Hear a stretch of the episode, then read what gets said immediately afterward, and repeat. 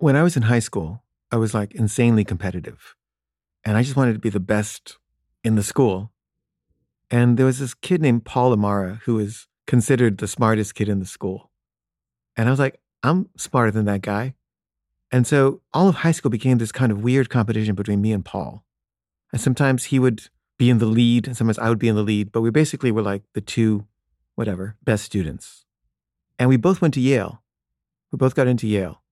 And we were never really friends. I mean, we just were really kind of rivals.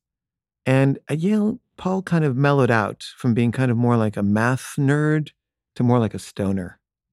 And during college, we didn't really hang out much. We just were in different social circles. But after college, we decided to take a road trip together from New Haven to Los Angeles, which is where we both were from. And I was in a really bad mood that trip because I was kind of breaking up with Isabel, my girlfriend, and starting to really resent her. And Paul was a really sweet guy, and he really liked to take pictures, kind of like, you know, like travel pictures, like you take on a trip.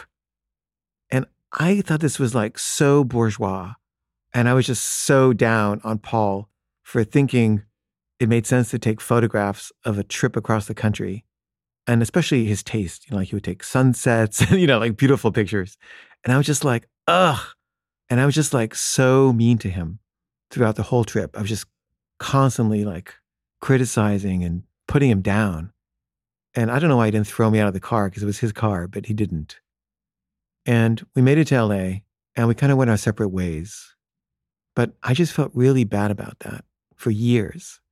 It's like one of the things I'm most ashamed of actually was how mean I was to Paul.